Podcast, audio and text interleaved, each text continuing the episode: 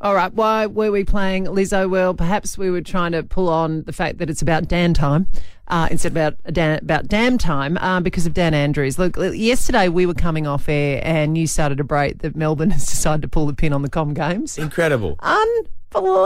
Who saw that coming? And unless you are a Commonwealth athlete or their family based here in South Australia, I reckon everyone else was smiling, sucked in. You took the Grand Prix, and now you can't have the Com Games. What You a reckon? great shame you're going to have to spend a billion dollars not to have any Commonwealth Games. It's look, it's unbelievable, and it, look, you know, okay. The problem with this is that this is a premier that said we'll host it and do it in a regional way because this Com Games is going to spread out to Ballarat and everything else because he wanted to win regional votes for the election, right? Yes. So that was his big thing. Doomed. So everybody's going excellent because what we'll do is we'll then have.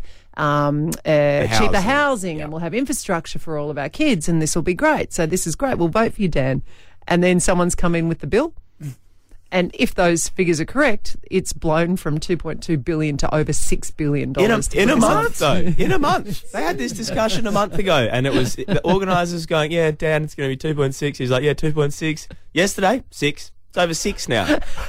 Where did that money go? Anyway, that's a really, really golden pool. It was it was doomed from the beginning. Hmm. The regional thing is such a dumb idea for the Commonwealth Games, where like the Olympics, you get all these athletes from around the world, all these different backgrounds, all these different cultures. You throw them in a melting pot. They all compete with each other. They all enjoy each other's company. We know that sometimes in the athletes' village, they definitely Little enjoy each Olympic other's company. babies are made. Yeah. and then you go, all right, guys, instead of putting you all in Melbourne, the sporting capital of the world, we're going to send you to Geelong, Bendigo, Ballarat, Shepparton, and Gippsland. Having said that, they do it with the World Cup and it works perfectly. Like we're gonna, we're you know this uh, this week we're having China and Taipei play off and yeah, the these FIFA are all, women's. these athletes are mostly individual athletes. They come, they they do their thing. This is the most high pressure, intense moment for their of their lives that they've been training for.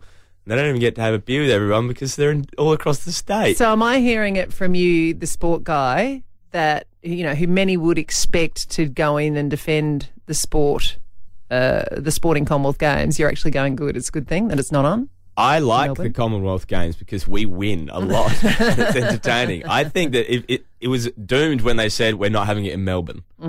Okay. Well, yeah, I'm certainly recovering from COVID with a few bills that everyone's got to pay. Um, six point something billion dollars is a lot of money. So then, what are they going to be known as now? Like they can't be known as the sporting capital of the world. No, it can't be. They're definitely not the sporting capital of the world. Oh, surely they're known as. I feel like every man in Melbourne wears a teeny weeny beanie. Teeny weeny. You know what weeny I mean? Like a capital of the little, world. like they're, they're crayfishing. yeah, and they don't they don't cover your ears. Yeah, no. What's the point? Yeah, what is the point? Like fingerless gloves. Melbourne, the teeny weeny beanie capital of the world. Or Ah. Melbourne, the barista capital of the world. Oh, sure is. Ah. See? I love it. Melbourne, the traffic jam capital of the world. Yeah, hey, if you want to help us rename Melbourne right now and get your own back for them stealing the F1. We'll never forgive them. We'll never Grand Prix. forget.